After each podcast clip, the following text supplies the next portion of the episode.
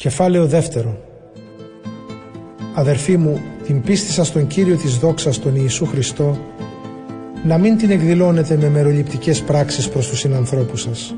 Για παράδειγμα, έρχεται στη σύναξή σας κάποιος με χρυσά δαχτυλίδια και πολυτελή ενδύματα και έρχεται και ένας φτωχός με λερωμένα ρούχα.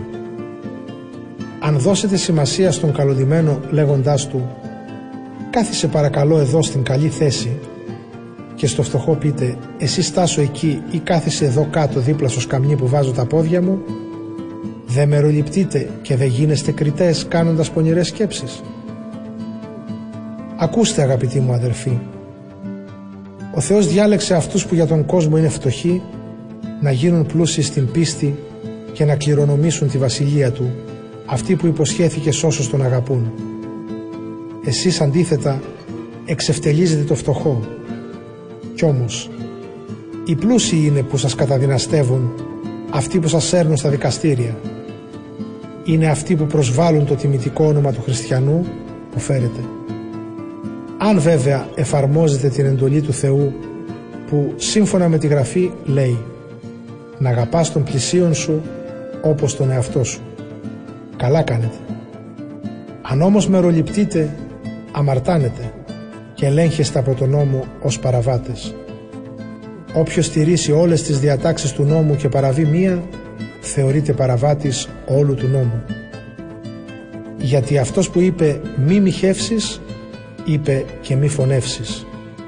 Αν όμως δεν μοιχεύσεις αλλά φωνεύσεις, θεωρήσει παραβάτης όλου του νόμου. Πάντα να μιλάτε και να ενεργείτε σαν άνθρωποι που μέλετε να κριθείτε με τον νόμο της ελευθερίας. Γιατί στην τελική κρίση δεν θα υπάρχει έλεος για αυτόν που δεν έδειξε ευσπλαχνία. Για τον εύσπλαχνο όμως η τελική κρίση θα είναι θρίαμβος. Ποιο είναι το όφελος αδερφοί μου αν κάποιος λέει ότι έχει πίστη δεν την αποδεικνύει όμως με έργα; Μήπως μπορεί μόνη της η πίστη να τον σώσει; Ας πάρουμε την περίπτωση που κάποιος αδερφός ή κάποια αδερφή δεν έχουν ρούχα να αντιθούν και στερούνται το καθημερινό τους φαγητό. Αν κάποιος από εσάς τους πει «Ο Θεός μαζί σας, εύχομαι να βρείτε ρούχα και να χορτάσετε φαγητό», ποιο το όφελος αν δεν τους δώσει κιόλας τα απαραίτητα που χρειάζεται το σώμα; Έτσι και η πίστη, αν δεν εκδηλώνεται με έργα, μόνη της είναι νεκρή. Αλλά θα πει κάποιος, εσύ έχεις πίστη και εγώ έχω έργα. Του απαντώ, δείξε μου την πίστη σου από τα έργα σου. Εγώ μπορώ να σου αποδείξω την πίστη μου από τα έργα μου. Εσύ πιστεύεις ότι ένας είναι ο Θεός. Καλά κάνεις. Και τα δαιμόνια το πιστεύουν αυτό και τρέμουν.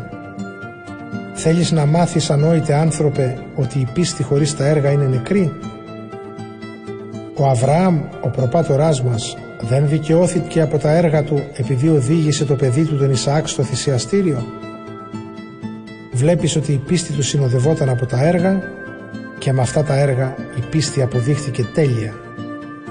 Έτσι εκπληρώθηκε η γραφή που λέει «Ο Αβραάμ πίστεψε στο Θεό και για αυτή του την πίστη ο Θεός τον αναγνώρισε δίκαιο και ονομάστηκε φίλος του Θεού. Βλέπετε λοιπόν ότι ο άνθρωπος δικαιώνεται από τα έργα και όχι μόνο από την πίστη.